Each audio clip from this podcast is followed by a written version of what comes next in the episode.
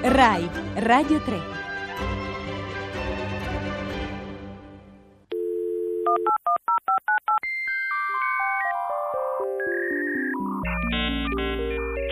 Io non ho paura.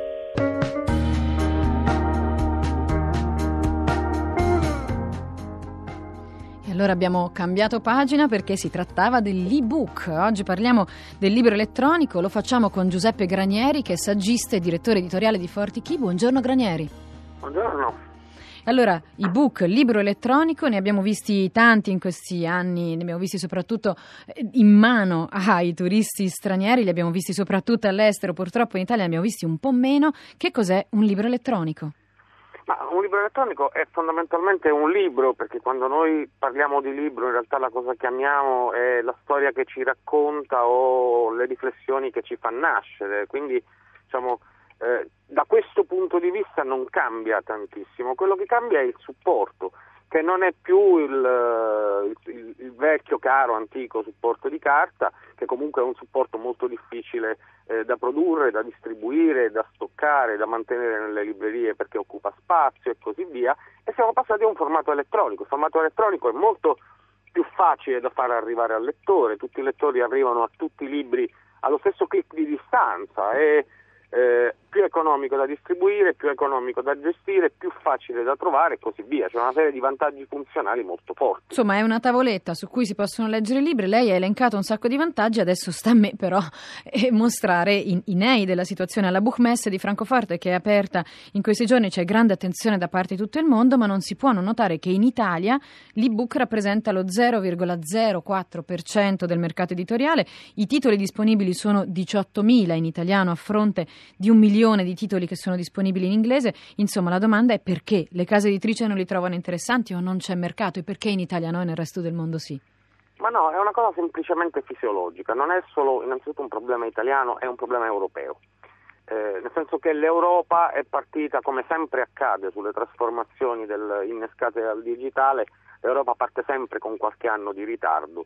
Eh, quello che poi succede però è che l'Europa eh, salta qualche tappa, quindi la transizione la consuma in maniera molto più rapida.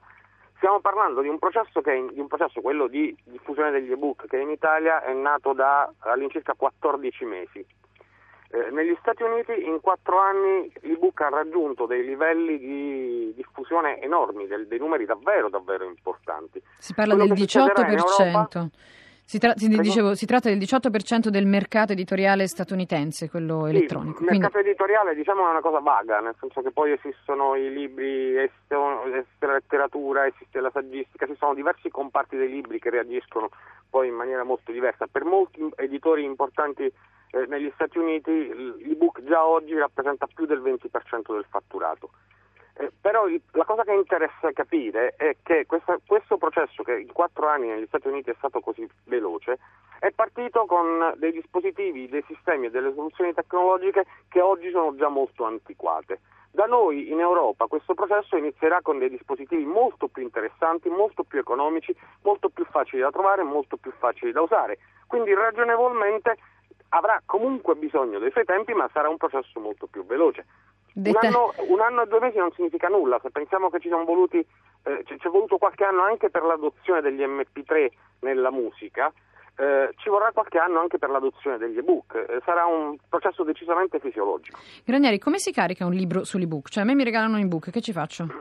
Beh, lì dipende dal dispositivo che uno preferisce, ci sono due scelte tra virgolette ideologiche che si possono fare, i dispositivi multifunzione come l'iPad per esempio che sono retroilluminati e che fanno tante cose, servono anche a leggere libri, ma non fanno solo quello. E poi ci sono i dispositivi dedicati, che sono più economici, che sono generalmente in bianco e nero, che hanno semplicemente delle funzioni dedicate a eh, ripetere mh, o a rendere addirittura migliore l'esperienza di lettura.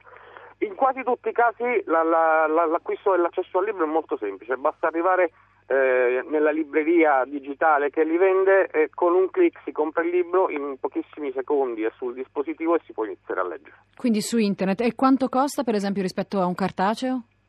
Eh, in Italia abbiamo questa convenzione iniziale con cui è partito il mercato dell'ebook è che secondo cui le novità costano il 30% in meno rispetto al cartaceo. Eh, la tendenza però che stiamo vedendo è che i prezzi scendono e scenderanno ancora nei prossimi mesi.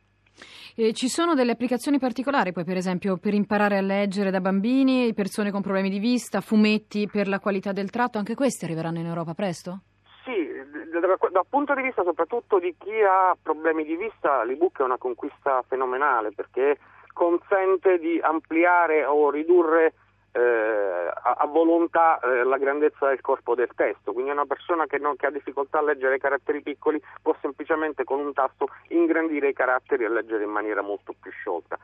Eh, poi è chiaro, c'è un passaggio importante che è un passaggio culturale, che è questo, mentre il ciclo della carta ha finito il suo ciclo di innovazione, per quel che riguarda il libro del digitale il ciclo di innovazione sta iniziando ora, quindi vedremo probabilmente delle cose molto belle.